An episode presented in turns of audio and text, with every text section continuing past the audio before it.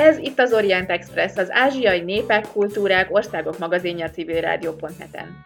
Sziváki Júlia vagyok, szerkesztőtársammal, Günsberger Dórával együtt üdvözlöm a hallgatókat. A magyar nyelv és irodalom szépségeihez nem férhet kétség, mint ahogy ahhoz sem, hogy a magyar mint idegen nyelv tanulása nagy feladat elé állítja a külföldi nyelvtanulókat. Gyakorlati felhasználhatósága is viszonylag behatárolható, mégis vannak, akik a világ távoli tájain is magyar tanulásra adják a fejüket. Az Orient Express több korábbi adásában foglalkoztunk már a magyar tanulással és magyar tanítással Kínában, azonban mai témánkról eddig nem esett szó. Ebben az adásban arról fogunk beszélgetni, hogy kik, miért és hogyan tanulnak magyarul Indiában. Vendégünk pedig dr. Köves Margit, aki 1983 óta Indiában a Delhi Egyetemen tanít magyar nyelvet, szlavisztika-finnugrisztika tanszéken.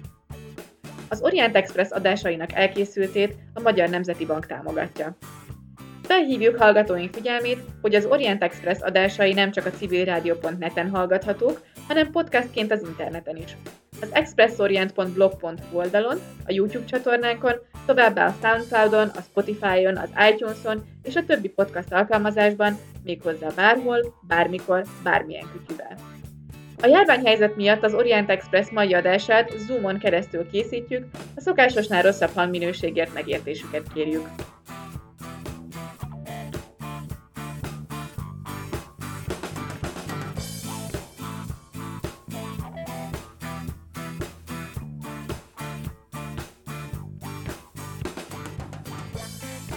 Nagyon sok szeretettel köszöntöm Köves Margitot. Én is köszöntöm a hallgatókat.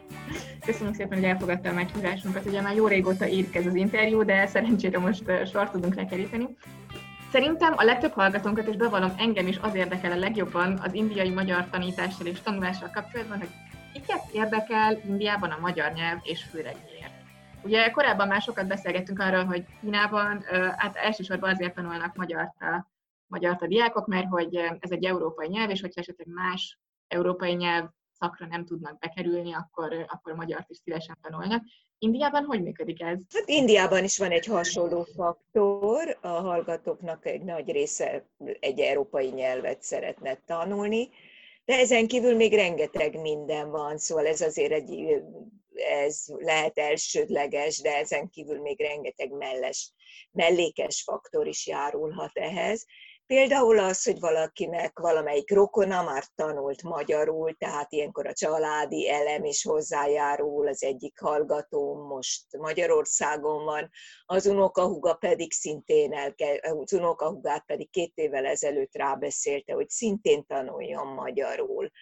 Ugyanígy nagyon sok mindenkinek a college-ban, a főiskolán a csoporttársai, vagy a csoporttársait érdekli a közgazdasági tanszéken, vagy a híres Delhi School of Economics, szóval az egyik hallgatóm rábeszélte több fiatalabb elsőévest, hogy iratkozzanak be magyarra. Tehát van egy ilyen személyes elem, hogy egy hallgató megismerte a magyart, és akkor utána már szívesen csatlakozik a magyar órákhoz. Ez egy választható tárgy, ez olyasmi, mint nálunk a TIT-ben, ugyan egyetemen tanulják, de olyan, mint nálunk a TIT-ben a magyar nyelv, tehát heti 6 órában tanulják a nyelvet, és akkor utána ez egy 3 éves tanfolyam befejezése után, vagy hát elmennek Magyarországra tanulni, vagy még korábban, tehát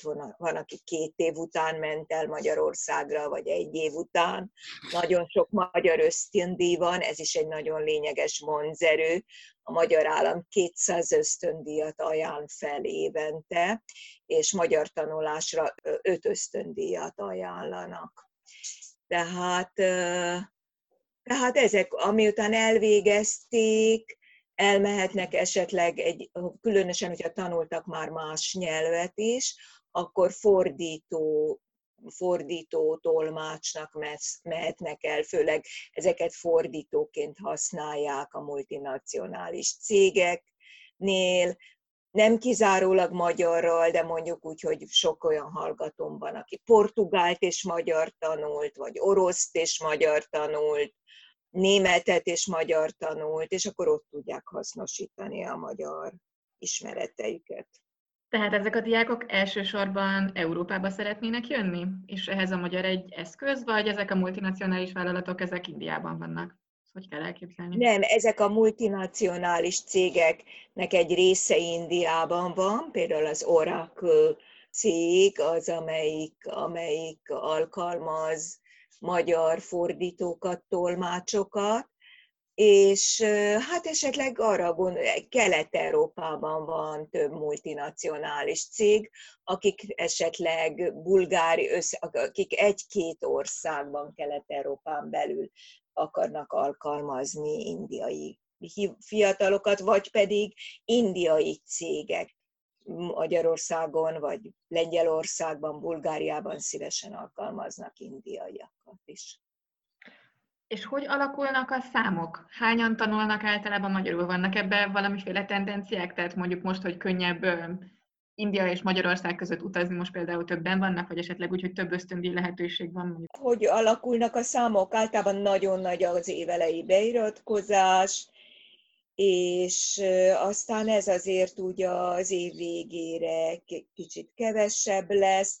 Az év eleje egyébként itt júliusban van, idén természetesen minden másképp alakult, mert sem az utazás, sem a beiratkozás területén nem, és a magyarországi utazások területén nem úgy állunk, mint ahogy ez egy szokásos évben előfordul. Szóval általában elég sokan iratkoznak be, egy olyan 30-as létszám, 20-as, 30-as létszámban vannak nálunk a hallgatók, és akkor van egy bizonyos minimum pontszám, amivel be lehet iratkozni magyarra. És azért nagyon nagy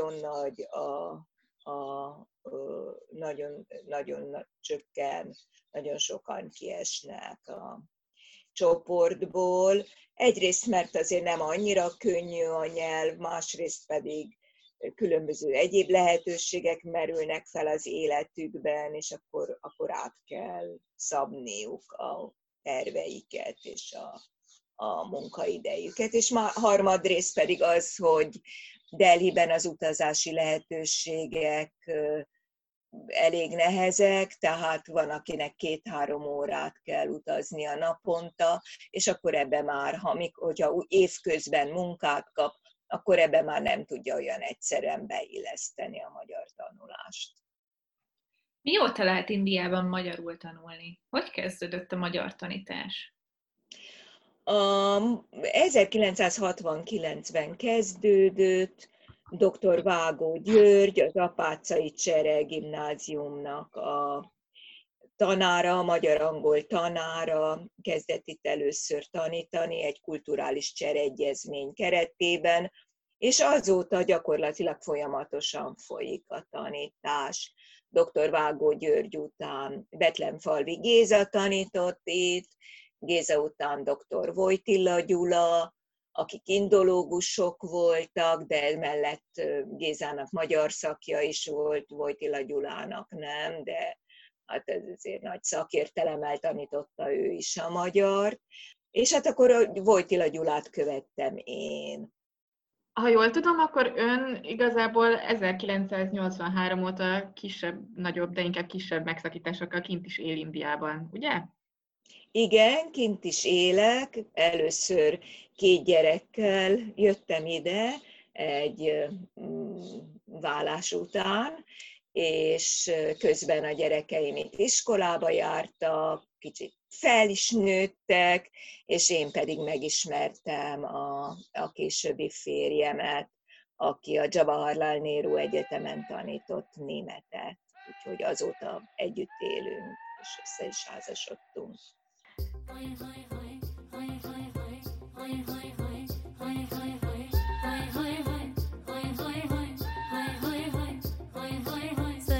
छेड़ देवे ननद चुटकी लेवे ससुराल गेंदा फूल सास गारी देवे देवर समझा लेवे ससुराल गेंदा फूल छोड़ा बाबुल का अंगना भावे डेरा पिया का सास गारी देवे देवर जी समझा लेवे ससुराल गेंदा फूल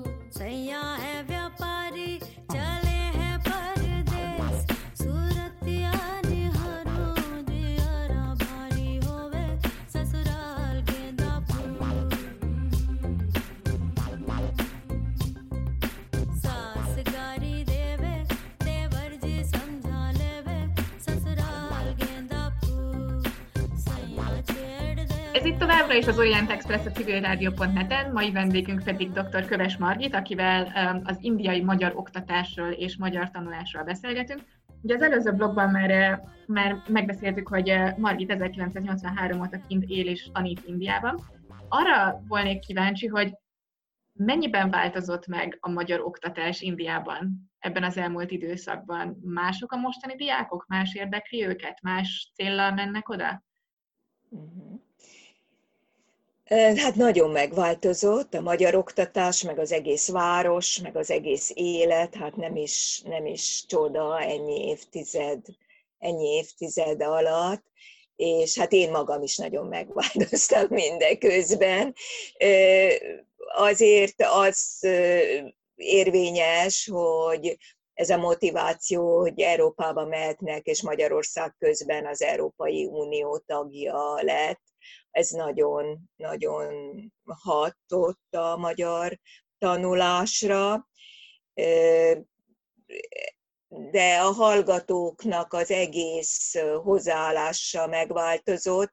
Hát Delhi azelőtt egy ilyen kicsi városrészekre, mondhatnám inkább, hogy falukra szabdalt város volt. Szinte a városok részeknek a neve is kifejezi ezt, például Munirka Gan, és tehát a falu, Munirka falu, különböző városrészeknek falu a neve. Ez is nagyon erősen kifejezte ezt. Tehát sok hallgató volt, aki Delhi határából, a Delhi környéki falvakból járt be. Igazi falusi gazdaságuk volt, az óra előtt megfejte a teheneket, elvégezte az otthoni munkának, ezek is az állatokkal való törődés is része volt, és azután pedig az autóbusszal bejött Delhibe. Most, amióta azért a metró egy fantasztikus dolog Delhiben, a 2000-es években megnyílt 2008-ban a Delhi Metró, és hát azért egészen másképp közlekednek a hallgatók, mi is egészen másképp közlekedünk, és hát ez nagyon megkönnyíti a közlekedést. Egyébként nagyon sokszor a hallgatók első generációs emberek, akiknek a szülei régebben, tehát paraszti származású gazdálkodók voltak, most pedig nagyon sokan közülük autóvezetők, buszvezető, buszsofőr az édesapjuk, vagy szabó, úgyhogy nagyon sokszor elsőgenerációsként végeznek egyetemet, az otthon nem elit magániskolákba járnak, hanem állami iskolákba járnak, és ez a nyelv iránti érdeklődésüket és a kultúra iránti érdeklődésüket is nagyon erősen meghatározza. Annak mi lehet az oka, hogy ennyire sokan első generációs értelmiségiek? Ez a Delhi Egyetem az ugye egy állami egyetem. És nem a Delhi Egyetem, igen, hát a Delhi Egyetem egy állami egyetem, viszonylag olcsó a tanulás, legalábbis ezekből a nyelvekből. Évi, épp most nézegettem a beiratkozási lapot, tehát tudom, hogy évi 1170 rúpia a tandíj, ami körülbelül 4.000-5.000 forint közötti összegnek felel meg, és ezért kapják a magyar kurzust, az éves magyar kurzust. De hát az oka nem csak az árban van, hanem olyan nyelvek, szakok, lehetőségek iránt érdeklődnek ezek a fiatalok, amelyik a mobilitás irányába viszi el őket, tehát tehetséges, okos emberek, úgyhogy szeretnének többre jutni, és az új szakmák, ez a magyar tanulás, meg a nyelvtanulás általában, itt nem az angol tanulásra gondolok, mert hát az Indiában az egy indiai nyelv az angol, hanem az idegen nyelvtanulás az nagyon sokszor az új szakmákban biztosít nekik helyet. Nem tudom, hogyan lehet azt mérni, de ön, mint nyelvtanár, biztosan tud ebben nekünk segíteni.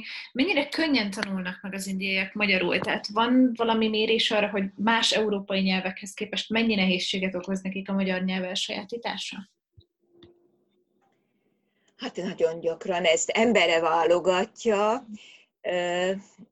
Az indiaiaknak nagyon különbözőek a nyelvi képességek így a hallgatóink közül, és nem is mondhatnám, hogy a háttér predesztinálja őket. Van, akik viszonylag jól megtanulnak magyarul, de hát vannak, mindenféle szempontból vannak nehézségek. Nagy szerencse az, hogy a hindi nyelv az egy mással hangzókban igen gazdag nyelv, magánhangzó készlete nem olyan gazdag, mint a magyarnak, de hát mondjuk van 4 speciális magyar magánhangzó, amit nehéz megtanulni az indiai hallgatóknak. Szórendje nem tér el annyira egymástól, hogy ez különösebben nehézséget okozna. Úgyhogy végül is nem olyan nagyon nehéz a magyaroknak, az indiaiaknak megtanulni magyarul, mint ahogy gondolnánk. És hát az angol ABC-vel, ugyanhát az angol az csak 24 betűből áll, a magyar pedig, hogyha minimálissal számolunk, akkor is 41, de lehet 44-nek is számolni, attól függően, hogy az XY-t beszámítjuk-e, XYQ-t beszámítjuk-e. Szóval az viszont, az is egyfajta alapot biztosít nekik arra, hogy beillesszék ezt az eddigi ismeretükbe, és hogy hozzászokjanak a magyar íráshoz. Hát a tanulási szokások egy kicsit mások, mint Magyarországon. Nagyon kevés hallgatónak az otthoni körülményei nem olyanok, hogy el tudjanak különülni, és rendszeres időt szakítani arra, hogy nyelvet tanuljanak. Általában, hát tudjuk, az indiai lakásokban a lányok a szorgalmasak, és hogyha az ember kimegy télen a nyitott tetőre, akkor látja, hogy nagyon sok lány ül fent a tetőn és tanul. Én fiúkat, nagyon kevés fiút látok ezt csinálni. Tudjuk, hogy azok, akik bizonyos fajta elkülönülésre vágynak, azok például a parkokba mennek. Szóval otthon nagyon nehéz úgy elkülönülni, hogy elmélyülten tanulhassanak a hallgatók, illetve hát erre nem minden hallgatónak van lehetősége, és nem is szokta meg mindenki ezt gyerekkorában, hogy elkülönülve tanuljon. Mielőtt még belemennénk ezekbe az ilyen technikai részletekbe, mert engem ez is nagyon érdekel, hogy az indiaiaknak mi az, ami nehéz, meg mi az, ami könnyű, meg hogy milyen hangok azok, amik nehezek. Azelőtt még szeretnék egy kicsit visszakanyarodni arra, amit Dórinak a kérdése előtt mondott, hogy a diákoknak a háttere az mennyire meghatározza azt, ahogyan a nyelvtanulásról gondolkoznak, meg ahogy az egész kultúrához állnak. Erről egy kicsit tudna mesélni, hogy pontosan mire gondol? Hát a diákok eleve tekintve, hogy nem egy európai kultúrából jönnek, ők egész más kultúrán, más filmkultúrán, más zenén nőttek fel, úgyhogy nagyon sokszor őket újdonságként érinti az, hogy mi fontos a magyarban és a magyar kultúrában. Van évente tartott filmfesztiválunk a tanszéken, ahol a tanszéken, tehát a szlavisztika-finnugrisztika tanszéken tanított nyelvek, országokból mutatunk be filmeket ezeken a nyelveken, és persze természetesen azért vannak feliratos filmeket mutatunk be, és nagyon sok hallgató elmondta, hogy őket ez mennyire megdöbbentette, mennyire nem érdekelte először. Tehát mi próbáljuk felhasználni a lehetőségeket arra, hogy megtanítsuk hogy a hallgatókat beszélgessünk. Tehát nem csak bemutatjuk ezeket a filmeket, hanem például a filmek után vannak műhelybeszélgetések. A Magyar Kulturális Intézet külön erőfeszítéseket tett, így volt nálunk Vajdovics Györgyi, Hirsch Tibor, Muszatics Péter, és ezeken a műhely foglalkozásokon elbeszélgettek a hallgatókkal arról, hogy milyenek a filmek, miről szóltak, mi a hátterük, milyen a szimbólumrendszerük. Tehát tulajdonképpen foglalkoztunk a hallgatókkal ilyen szempontból. A másik pedig, hát ami ahhoz tudnak kapcsolódni, amiben részt tudnak venni. Tehát nagyon sokszor egyetemi vagy intézeti, magyar intézetnek itt óriási szerepe van a magyar tanításban. Ezeken az intézeti irodalmi esteken, vagy pedig a magyar kulturális, az egyetemi kulturális napon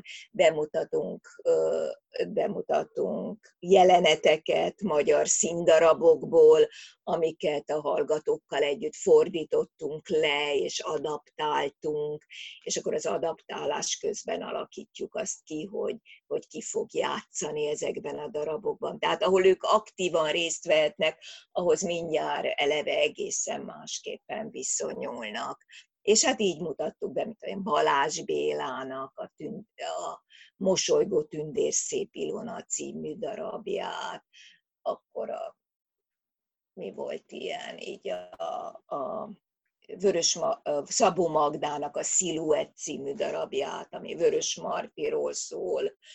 De hát volt ilyen Nádas Péter, az utolsó előtti órán című darabját, és bemutattuk egyszer az irodalmi, mindezekből egy jelenetet a Magyar Kulturális Intézetben. Tehát lehetőséget biztosítani a hallgatóknak arra, hogy aktívan részt vegyenek valamiben. De nagyon sok hallgatónk hindi irodalommal foglalkozik, és szívesen fordít önállóan verseket.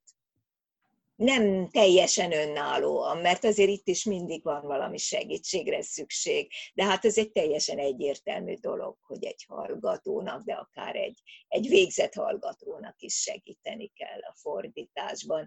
Szóval kapcsolódási pontokat kell biztosítani, és meg kell látni azt, hogy a hallgatók miben tehetségesek, miben tudnak valamit tenni.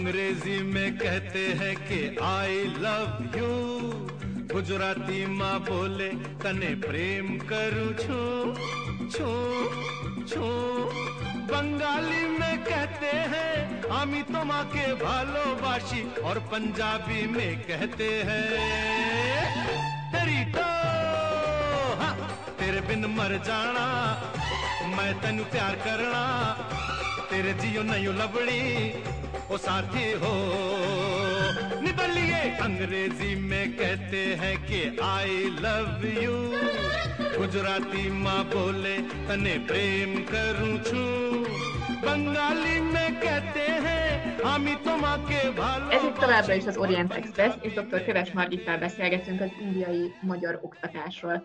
Az előző blogban beszélgettünk arról, hogy az indiai diákok milyen eszközökkel tudnak kapcsolódni a magyar kultúrához, és hogyan lehet hozzájuk közelhozni ezt egyébként eléggé távoli kultúrát. De most szeretném, hogyha egy kicsit beszélgetnénk az indiai magyar tanításnak a konkrétumairól. Hogy kell elképzelni egy magyar órát a Delhi Egyetemen? Mondjuk képzeljük el azt, hogy most kezdődik a tanév, bejönnek a diákok, és akkor mi történik? Hát igen, ezt nem olyan nagyon egyszerű elképzelni, mert pillanatnyilag nálunk is távtanítás folyik, úgyhogy most a tavalyi évre kell visszagondolnom, amikor erről beszélgetünk. Tehát elkezdődik a tanév, és akkor a hallgatók beszállingóznak, ezt mondtam, hogy azért nem annyira, még így a metróval se annyira egyszerű eljutni a Delhi Egyetemre. Van egy tanári szoba, a magyar szoba, ahol a csoport, hallgatói csoport nem túl nagy, tehát amikor már 15 hallgató van, akkor azért az túl nagy, de mindenképpen a középhaladó meg a haladó csoportnak ez a terem, ez feltétlenül elég. Tehát akkor elfoglalunk egy tantermet, és akkor ott elkezdünk beszélgetni Magyarországról. Én esetleg megkérdezem, hogy mit tudnak, és akkor ők pedig megnézik azt a PowerPoint előadást, amit én csináltam Magyarországról, és akkor néhány eléggé alapvető tényt megbeszélünk Magyarországról, illetve megtudom azt, hogy ki honnan jön, fizikailag honnan jön, földrajzilag honnan jön, hol tanul-e, vagy van állása, vagy vár éppen egy állásra, tehát jelentkezett valahova egy állásra, de nem tudja még, hogy felvették-e, vagy sem. És egy ilyen beszélgetéssel, bemutatással kezdődik a magyar tanítás. Kit mi érdekel? Ez is egy nagyon fontos kérdés a magyar órákon. Mi az, amit szoktak tudni Magyarországról? Milyen fogalmak, milyen tárgyak, emberek, mik kapcsolódnak Magyarországhoz általában? Hát ez attól függ, hogy milyen kapcsolatrendszerből jönnek, ha esetleg olyan rendszerből jönnek, ahol valamelyik rokon élt Magyarországon, ott van most éppen Magyarországon, akkor nagyon sokat tudnak. Nagyon sokat tudnak a hindi filmekből, tudják, hogy mi a Lánchíd, hogy Budapest a főváros, hogy ez egy kicsi ország, de aztán úgy nagyon sok mindent nem. Tehát a tanszék nevéből következtetnek arra, hogy ez nem egy szlavisztika, mert ugye a tanszék neve szlavisztika-finnugrisztika tanszék, de hát azért ezen kívül nem nagyon sokat tudnak Magyarországról. Egyébként Mégyesi Mária tanárnővel beszélgettünk egy pár hónappal ezelőtt, és akkor ő azt mondta, hogy a magyar diákok azóta tudnak jóval többet Indiáról, mióta van internet, és sokkal könnyebben el lehet érni egy csomó információt. Ugyanez megfigyelhető mondjuk az indiai diákoknál Magyarországgal kapcsolatban? Tehát gondolom, hogyha most el kell készítenünk egy prezentációt mondjuk Magyarországról, akkor sokkal könnyebben jutnak információhoz, mint mondjuk 30 évvel ezelőtt. Ez változtatott valamit azon, ahogy tanulnak magyarul, vagy amennyire érdekli őket ez? Hát nem tudom, én ezt tulajdonképpen nem is vagyok ebben az egészben annyira biztos. Hát a prezentáció készítésben igen, de azért mondjuk a magyaroknak volt egy baktaijuk. Úgyhogy aki rendkívül népszerű, én mondjuk 30 éve még feltétlenül nagyon népszerű volt, nem tudom, Júlcsi talán jobban tudja, hogy mennyire népszerű most. Én szeretem, de nem tudom. Nem baktai, de hát azért az Indiában azért nincs ilyen, akihez ennyire lehet kapcsolni Magyarországot. Amrita Sergyről nagyon kevesen tudnak, az az igazság. Eléggé vágyfülűnek kell ahhoz lenni, hogy Amrita Sergyről és főleg a magyar származásáról tudjanak. De amikor eljönnek, akkor pillanatokon belül, szóval így, akkor pillanatokon belül mindent megtudnak. Szóval valóban az internet nagyon-nagyon nagy segítség. És amikor ezeken az ilyen országismereti dolgokon túl vannak, akkor hogyan kezdenek el konkrétan magyar nyelvet tanulni? Van esetleg egy magyar tankönyv, vagy egyáltalán milyen nyelven keresztül zajlik az oktatás? Angolul tanítja őket, magyarul? Vagy hogyan képzeljük ezt el? Hát kevert nyelveken folyik a tanítás, ahogy Delhiben nagyon gyakran, meg Delhi környékén is nagyon gyakran, tehát angolul és hindiül. Én nem vagyok indológus, de azért megtanultam a Kendriya Hindi Sansthan jó voltából, azért én is azért megtanultam valamennyire hindiül, úgyhogy angolul folyik, de hindi hivatkozással. Nagyon sok hallgatónknak nem megy olyan flottul az angol, tehát szükségük is van arra, hogy az ember támogassa őket azzal, hogy hindire hivatkozik, vagy hindiül is beszéljen az órán.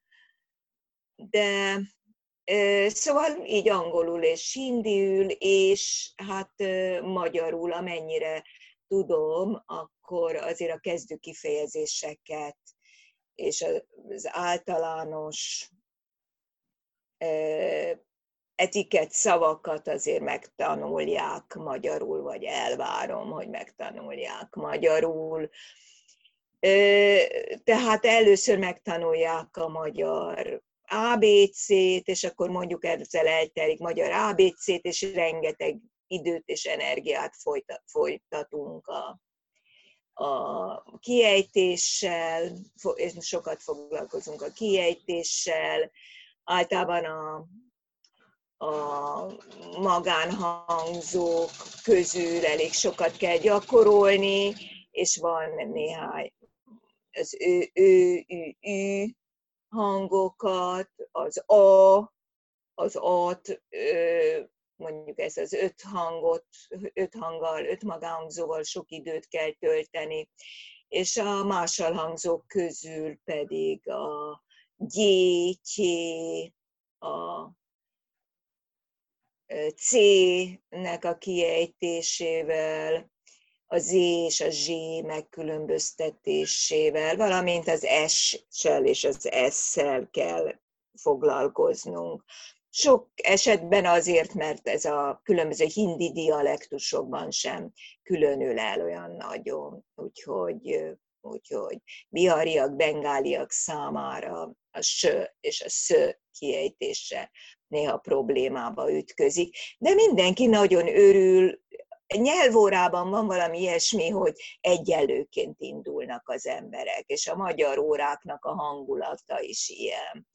De hát mindenki nagyon örül, amikor ezt végre megtanulja, mert a hagyományok nem olyanok, hogy a kiejtéssel általában sokat foglalkoznának. Az állami iskolákban tanítanak angolul, egy ilyen írásos, olvasásos módszerrel, de nem nagyon sokat foglalkoznak az angol kiejtéssel. Úgyhogy nagyon örülnek, hogy ezzel foglalkozunk, és hogy itt meg lehet ezt tanulni is.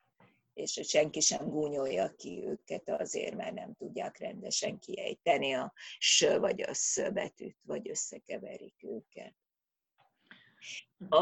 Tehát amikor megtanultuk a magyar ABC-t, és akkor utána elővesszük a könyvet. Én nagyon szeretek, nagyon jó könyvek vannak, magyar könyvek vannak most már. Most éppen Durst Péter Hungarian The Easy Way című könyvéből tanítok.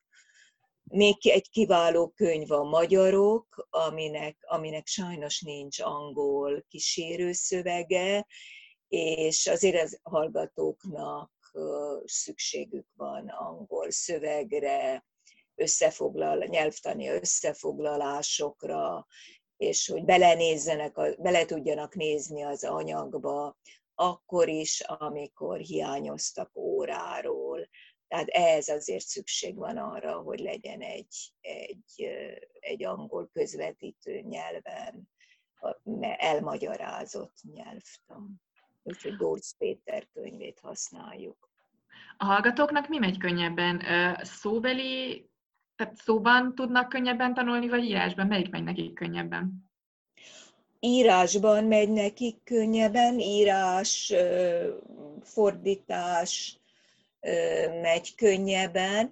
Szóban nagyon feltűnően azoknak a hallgatóknak megy könnyebben, akik Magyarországról jöttek vissza, tehát van több olyan hallgatóm, akivel tartom a kapcsolatot, és egy évig, vagy hosszabb ideig tanultak egy-két évig tanultak Magyarországon, a különböző előkészítő tanfolyamokon, de megdöbbentően rossz az írásuk, szóval...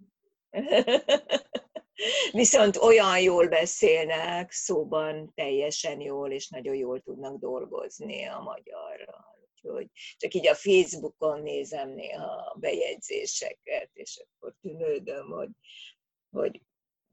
hogy szólni, hogy lehet nekik szólni, hogy javítsák ki. Persze nem szólok. Csak nyilván akkor szólnék, hogyha megkérdeznék, vagy rákérdeznének.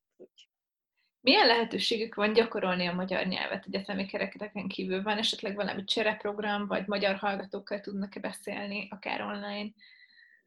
Nagyon szeretnének egyébként, szóval látom, hogy a második évtől kezdve a hallgatók nagyon kutatnak, többen kutatnak az iránt, a lehetőségek iránt, hogy magyar hallgatókkal vegyék fel a kapcsolatot, és sok voltak olyanok, akiknek sikerült is ez.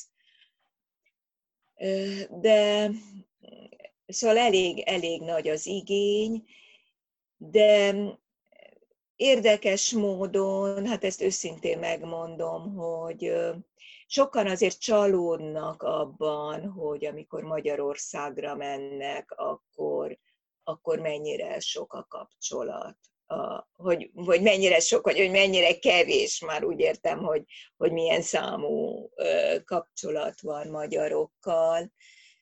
Az egyetemen nagyon helyes, nagyon vonzó emberek mondják el nekem, tehát a kollégiumokban úgy osztják el a külföldi hallgatókat, tehát külön egy emeleten vannak a külföldi hallgatók, és mindenféle barátaik vannak, pakisztániak elsősorban, de és indiaiak elsősorban, de magyarokkal nem alakulnak ki igazán barátságok.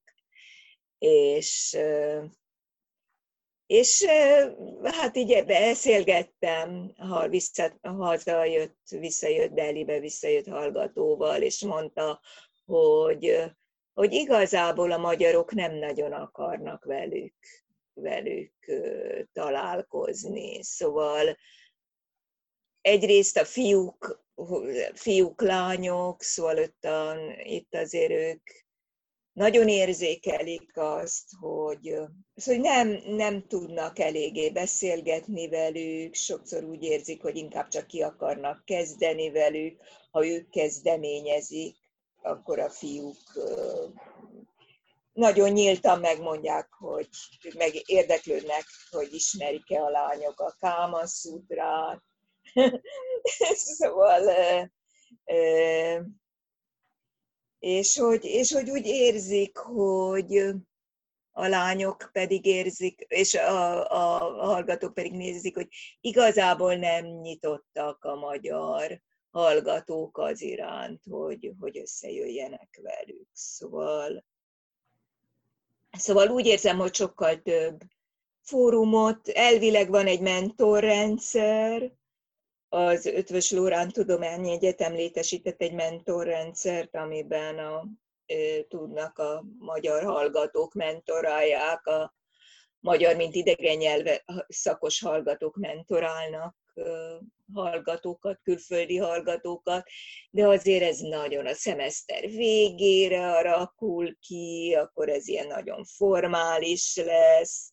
Szóval pont azokban a pillanatokban, amikor jó lenne, hogyha néhány magyar hallgató belépne és segítene, és, és foglalkozna a hallgatókkal, akkor azért nincsenek ott magyar hallgatók, és visszajönnek hallgatók úgy, hogy egy kapcsolat volt, amiben, ahol úgy érezték, hogy valaki szívesen beszélget velük időről időre, de nincs egy magyar baráti kör, akikkel barátkozhatnának.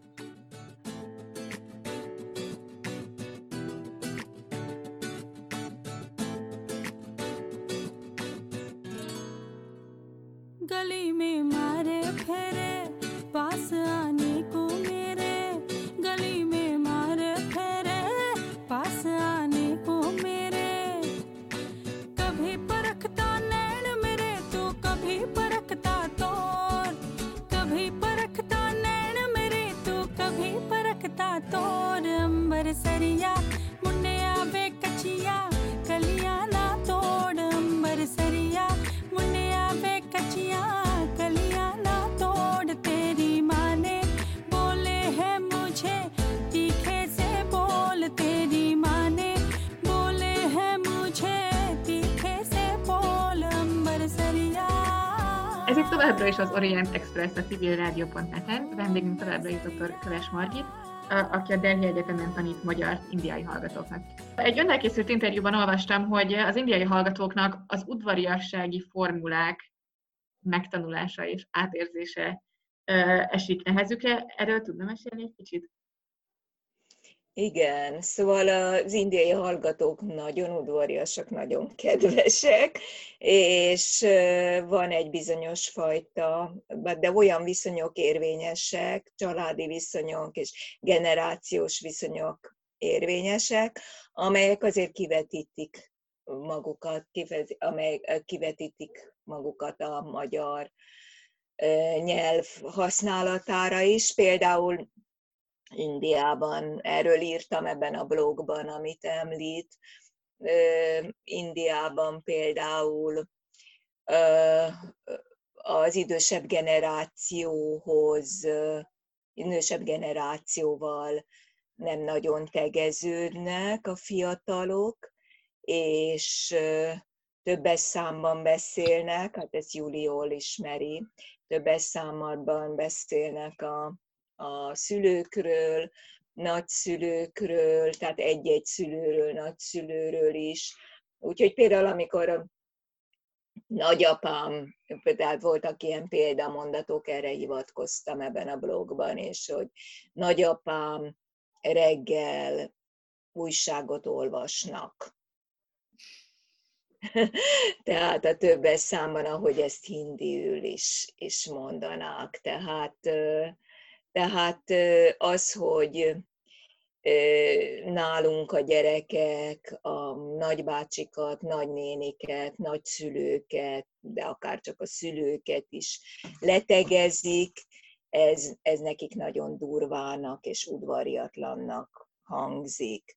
Én is a hallgatóim közül többel próbáltam összetegeződni, már azokkal, akik Magyarországon vannak, és főleg a lányokkal, ahogy ez így Magyarországon szokásos, és ilyen közeli kapcsolatban levő lányokkal, és hát az szóba se kerülhet, hogy visszatudnának engem tegezni, úgyhogy szóval hát ezek azért jellemző sajátosságok az indiaiakra, de nem, egyáltalán nem zavaróak. Akkor gyakorlatilag viszonylag simán át is térhetünk a másik témára, amiről szerettem volna kérdezni. Nemrég jelent meg egy cikke a magyar és indiai nőnevelés közötti különbségekről, és akkor hát már egy kicsit beszéltünk is erről, hogy a lányokkal hogyan lehet viselkedni, illetve hogy miket várnak el tőlük. Erről tudna nekünk mesélni egy kicsit, hogy mik a legnagyobb különbségek mondjuk a magyar és az indiai nőnevelés között? Hát Magyarországon azért Indiában nagyon sok esetben érvényesek a a régi beidegződések a lányokkal kapcsolatban már a helyzet óriási, nagyon-nagyon megváltozott, és nagyon sok állami intézkedés is volt ezzel kapcsolatban. Tehát azért ez a lányoknak a magzat, azért 10-20 évvel ezelőtt, 20-25 évvel ezelőtt, a 90-es években a lányoknak a magzaton belüli elpusztítása egy nagyon-nagyon meglévő problémát jelentett. Még mindig vannak Rajasztánban olyan faluk, ahol csak egy-két kislány van, egy-két kislány születik. Tehát azt tudjuk, hogy különösen Észak-Indiában óriási probléma a lányoknak a nevelése és életben tartása. Sok államban, mint például Maharashtrában, ezért a lányoknak nem is kell tandíjat fizetni, a lányok képzése ingyenes. Hát mindez azért, mert a lányokkal hozományt akarnak a szülők, vagy hozományt várnak el, még az esküvő is, az esküvő magát a lány családjának kell fedeznie. Hát ez is egy több száz vendégre kirúgó esküvő, és az vőlegénynek adott akár csak egyszerűbb ajándékok is óriási összeget a család teljes összegyűjtött pénzét jelenti, úgyhogy ebből a szempontból elég nehéz a kislányok helyzete, a lányok helyzete általában. Ettől függetlenül nagyon sok olyan családot ismerek, ahol a fiúk elmesélték nekem, hogy az ő családjuk nem fogad el hozományt, hogy ők személy szerint elmondták a szüleiknek, hogy szó sem lehet arról, hogy hozományt kapjanak a lány családjától. Úgyhogy azért nagyon személyesen, nagyon sokan kiállnak a mellett, hogy ezt nem fogadják el. És hát, hogy eleve van egy ilyen beidegződés, hogy a fiú képzése, a fiúk továbbtanulása sokkal fontosabb, mint a lányoké.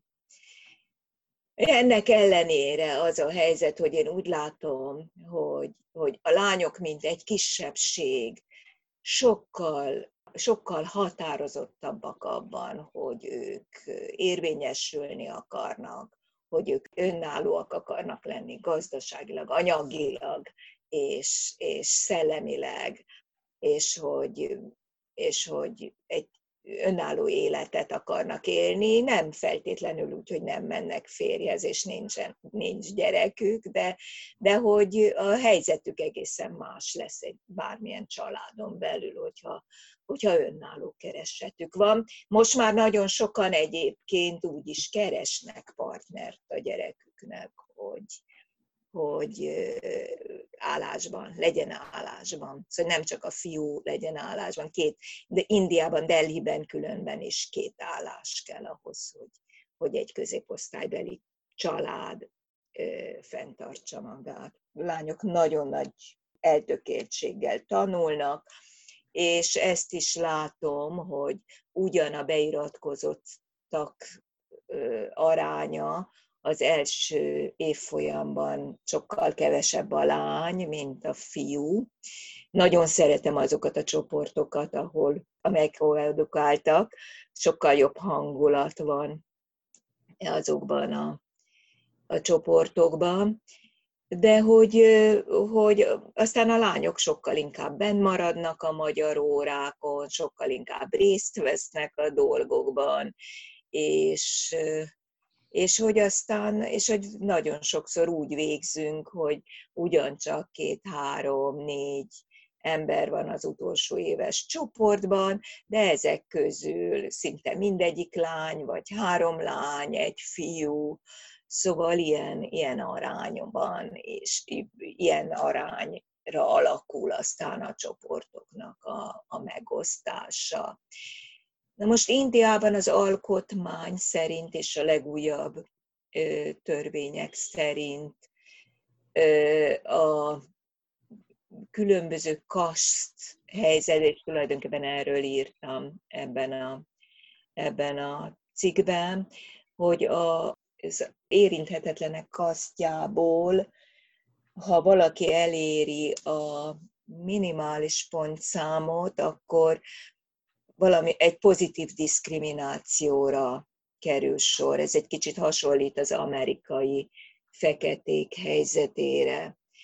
Tehát azok a lányok, akik ilyen helyzetben vannak, több ilyen lány is van a hallgatóim közül, tehát hátrányos helyzetű, kétszeresen, többszörösen hátrányos helyzetű, tehát ilyen kategóriák vannak,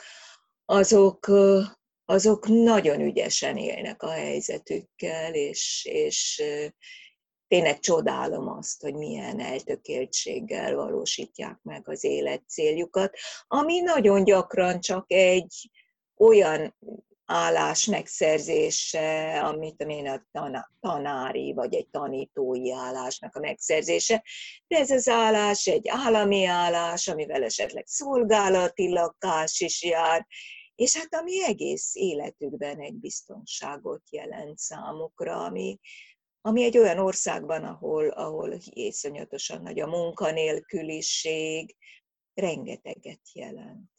És ez a szerepkör, mert hogy nagyon más az a női szerepkör, amit nyilvánvalóan otthonról hoznak, az, amiről most beszélt, hogy a nőknek milyen szerepet szánnak, milyen nevelésben részesülnek. Ez iszonyatosan éles kontrasztban áll azzal, megint csak általánosítok, de hát Európában azért teljesen máshogy állnak a nőkhöz. Mi történik azokkal az indiai lányokkal, akik Magyarországra jönnek tanulni, és látják, hogy itt általánosan nyilván, nehéz általánosítani, de hogy nagyjából megvannak a kulturális alapok itt is, amikre lehet támaszkodni. Tehát, hogy általában milyen szerepet kapnak a nők, hogyan viselkednek, miket várnak el tőlük, hogyan viselkedhetnek akár az ellenkező nőekkel. Ez milyen hatással van arra, hogy az ő saját szerepkörüket látják, illetve változik-e az itt látottak hatására az, hogy ők hogyan építik az életüket, karrierjüket, mint nők, indiai nők? Igen, hát látják, és csodálják, és nagyon érdekli őket, hogy is alakul, de valahogy, hogy élnek a magyar nők. De azért hát tekintve, hogy nem olyan közeliek a viszonyok, azért olyan nagyon közeli bepillantásuk nincs a magyar lányoknak az életében. Bizonyos szempontból, hát Indiában is azért olyan fajta élettípust és karriertípust, amit Magyarországon is láthatunk, létezik. Hát nekem nagyon sok olyan indiai barátnőm van, aki soha nem ment férjhez, önállóan felépítette a pályáját, egyetemi oktató, és nem érzi úgy, hogy túlságosan sokat vesztett azzal, hogy nincs gyereke, mert a család viszont, mint egy nagyobb egység, sokkal inkább érvényesül. Tehát vannak az unokaöcsék, unokahúgok, a testvéreknek a különböző gyerekei, akik szintén nagyon számon tartják ezeket a nagynéniket. Tehát ez most visszatérve erre, hogy a hallgatók hogy éreznek az európai nőmintával kapcsolatban, hát azért minden országban, Európában is más. Szóval Magyarországon azért rendkívül konvencionális a nőkép. Tehát a kislányokkal kapcsolatban nem, de a családi nőkép rendkívül konvencionális. Tehát az, hogy a nőnek azért, hogy a nő ügyes legyen a háztartásban, a háztartási ügyek intézésében, azért Magyarországon ez még mindig a nők feladata elsősorban. Szóval itt a különbségek azt hiszem sokkal erősebben érvényesek, amikor már Németországra, vagy Franciaországra, vagy Németországnak bizonyos részeire és Franciaországra gondolunk. Tehát én azt hiszem, hogy olyan nagy eltérések nincsenek, és hát Indiában is vannak ezek a nagy minták, ezek a női alakok, akik a legmagasabb szinten akár gondolunk ezekre a politikai vezetőkre, mint Indira Gandhi, Sonia Gandhi, tehát a kulturális életnek a vezetőire, nem tudom, hogy hallottak-e Kapila Vácsajánáról, aki az indiai táncszakértője is, tehát van nagyon sok nagyon fontos női és kiemelkedő női figura, aki önálló. Köszönjük szépen! Sajnos lejárt a műsoridőnk, úgyhogy most nagyon szeretném megköszönni dr. Köves Margitnak, hogy elfogadta meghívásunkat. Köszönjük a hallgatóknak a figyelmet és a Magyar Nemzeti Banknak a támogatást. Önök az Orient Express, a civilradio.net ázsiai magazinját hallották, a műsor Civák Júlia és Günsberger Dóra vezették. Felhívjuk figyelmüket, hogy az Orient Express adásai nem csak a civilradio.net-en hallgathatók, hanem podcastként az interneten is. A címünk expressorient.blog.hu, de ott vagyunk a YouTube-on, a SoundCloud-on, az iTunes-on, a Spotify-on és a többi podcast alkalmazásban is. Facebookon pedig a Pázmány Péter Katolikus Egyetem Modern Kelet-Ázsiai Kutatócsoportjának oldalán lehet megtalálni az adásokat és a készítményeket. A viszonthallásra tartsanak velünk a jövő héten is! एक चिरैया घोंसले को छोड़ उड़ उड़ जाए और ये सोचे काश ऐसा हो कदम मुड़ जाए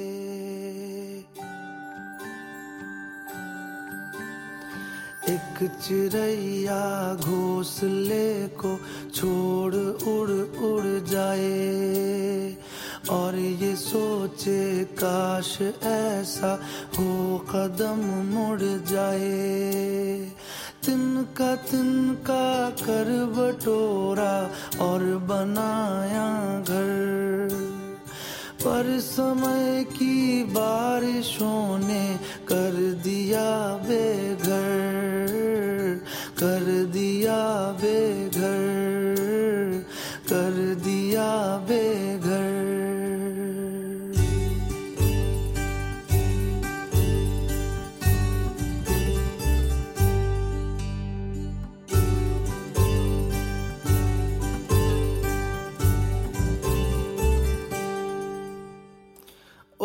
मुसाफिर धीर धर आएगा सूरज धर काहे भागे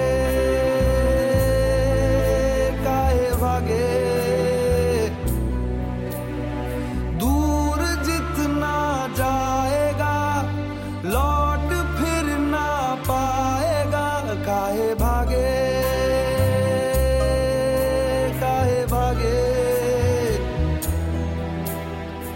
एक चिड़ैया को पराया देश कैसे भाए गांव का पीपल पुराना याद उसको आए तिनका कर बटोरा और बनाया घर पर समय की बारिशों ने कर दिया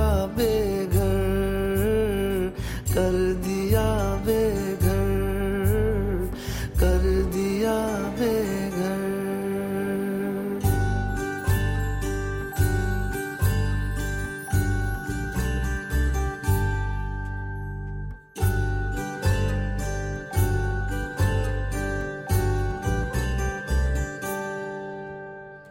ये जो असुवन की लड़ी बह रही है हर घड़ी तेरे आगे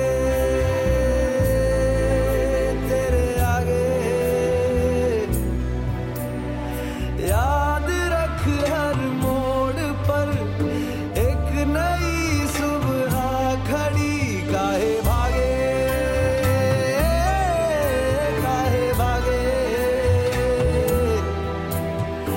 एक चिड़ैया आंसुओं से झगड़ सो जाए राह पथरीली है लेकिन हौसला ना जाए तिनका कर बटोरा और बनाया घर पर समय की बारिशों ने कर दिया